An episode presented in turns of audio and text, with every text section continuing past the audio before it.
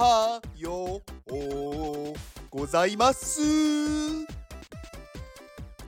竹メガネです。竹メガネの元気お届けいたします。元気。この放送は元気 NFT ナンバー60ヒカルさんの提供でお届けしております。ヒカルさんありがとうございます。元気ヒカルさんねあのー、まあ私ねあの私が所属しているカネリンラボというところで初めてまあお会いしたというかあの知ったんですけど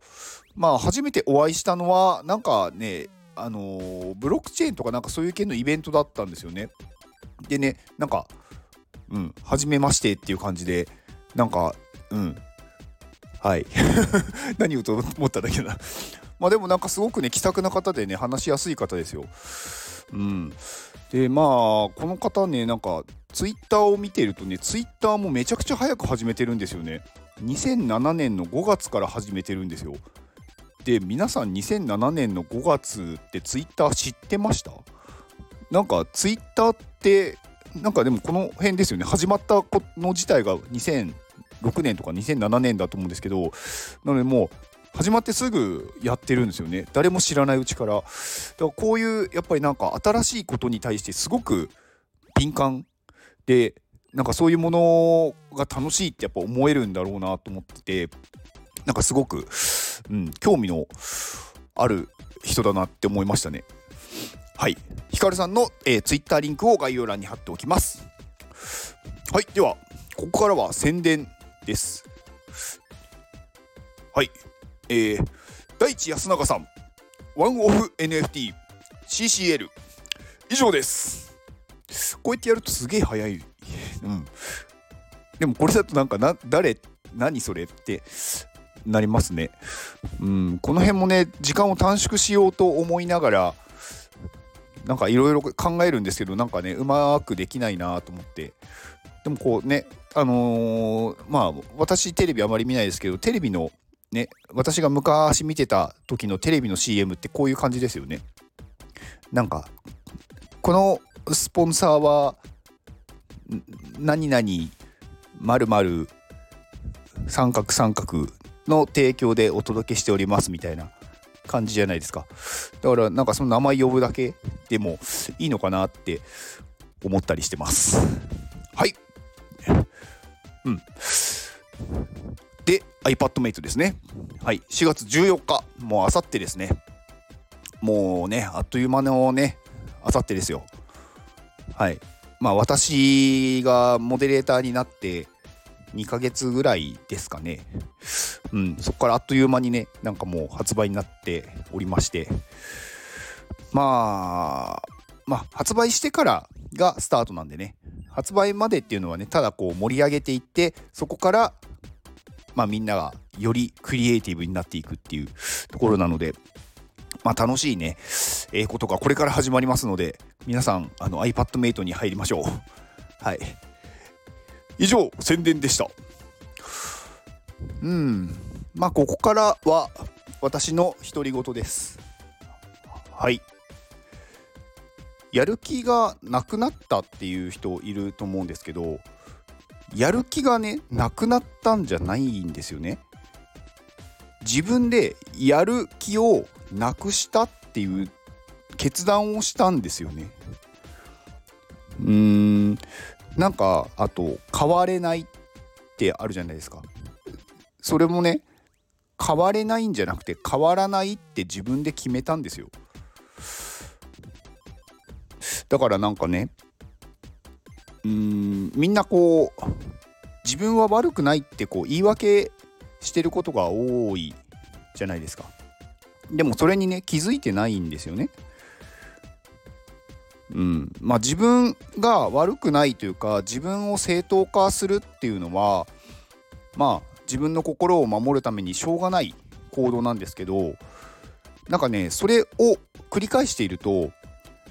うーんまあやっぱりこう成長しないというか幸せにはなれないと思うんですよね私は。だから今の自分をちゃんとこう受け入れるというか例えばさっきのこうやる気がなくなったっていうのとか変われないっていうのは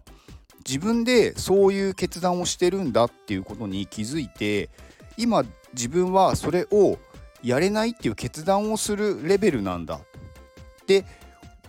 まあ受け入れるんですよねだから自分が何だろうまだそのレベルなんだっていうことをちゃんと受け入れないと次に行けないと思うんですよ。んだから自分に対して目を背けないっていうことがすごく大事だと思っててなんかできない自分を責めるわけじゃなくってうーん今自分はこういうレベルなんだっていうことをそのまま受け入れるできないからダメではなくってできないのが今の自分なんだっていうだけです。うん、でみんなやっぱりこう幸せになりたいって思ってると思うんですけど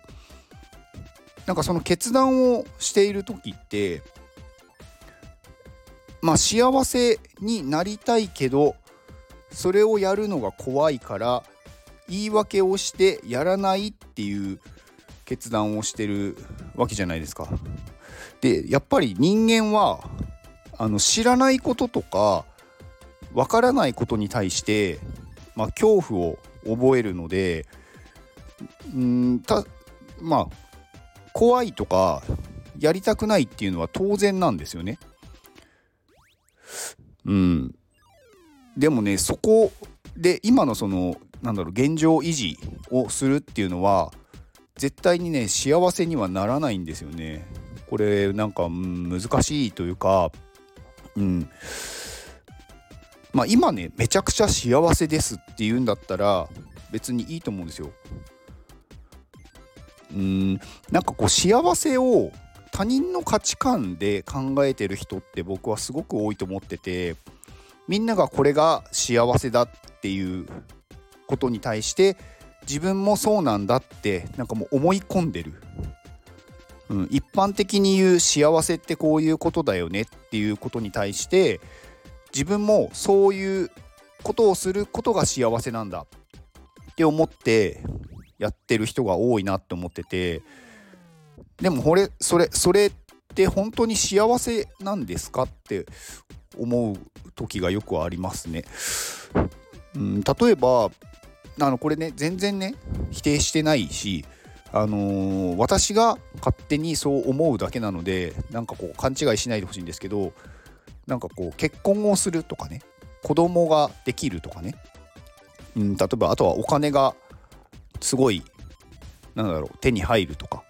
っていうことに対して幸せっていうのを感じる人もいればそれが幸せじゃないって感じる人もいると思うんですよ。でも世の中的になんかそういうものを得ることが幸せだっていう風潮というかなんかそれが幸せなんだっていうこう空気感というか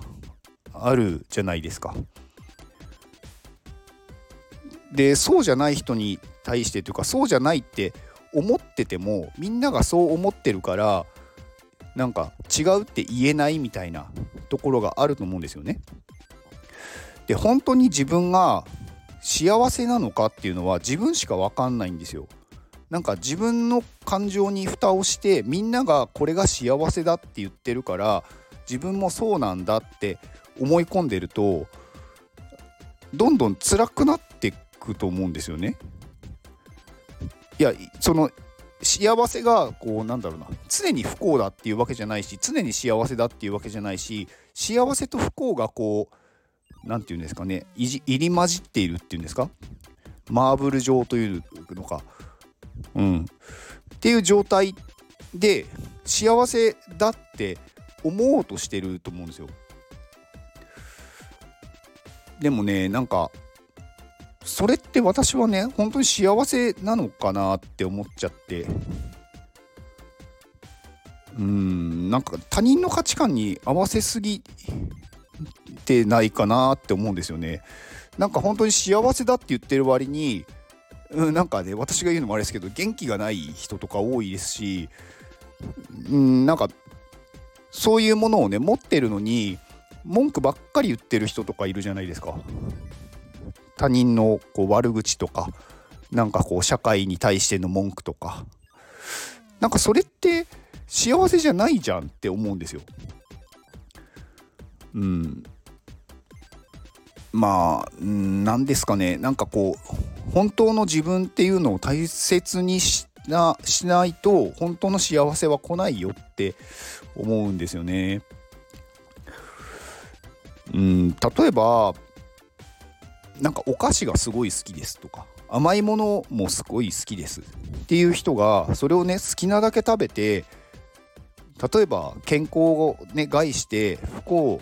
に周りはねこの人かわいそうだって思ったとしてもその人はお菓子が好きなだけ食べれて好きな甘いものがたなんだろう食べれてそれでなんか今別に死んだところで後悔しないなって思うなら幸せなんですよね。なんかそれは他人が決めることじゃないのでなんか自分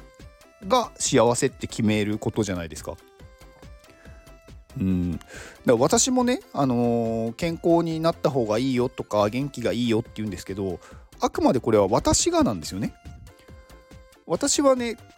元気になった方が幸せなんですよ。これは自分のね実体験なんですよね。だからそれをなんだろう皆さんもそういう人もいますよねだからなんだろう私のなんだろう元気というものをあのもし欲してる人がいればあのあなたも元気になれますよっていうことを伝えたいんですよ。で私のねそのなんだろう元気がこううざいとかね私の元気っていうのはなんか邪魔だって思う人もいるんでそういう人はそれでいいんですよ。自分の幸せを追求してほしいんですよね。うん。なんかこうダイエットとかもそうじゃないですか。なんか自分がうん周りから見られて嫌だっていうのもあるし健康にならなきゃって思ってこう痩せようとしても食べたくない食べ物を食べたりとか、うん、やりたくないのに運動したりとか、まあ、それをやって体が健康に近づいたとしてもそれは幸せじゃないんですよね。うん、でね本当に健康になった方が自分は幸せだって思えばね勝手に健康になるんですよね行動するというか。うん、なのでなんか自分をもっと大切にした方がいいですよって私はねよく思います。なんかだらだら話してたらちょっと長くなってきたんで今日はあの終わりにします。ちょっと暗い話だったかもしれないんですけど、うん、あの皆さんねあの自分の心をちゃんと聞いてあげた方がいいですよ。であと自分のうん発言がそれは嘘じゃないかな。自分に対して嘘ついてないかなと。変われないではなくて変わらないって自分で決めてるんだっていうのを自覚した方がいいですよっていうお話でした。以上です。ではこの放送を聞いてくれたあなたに幸せが訪れますように。行動の後にあるのは成功や失敗ではなく結果です。だから安心して行動しましょう。あなたが行動できるように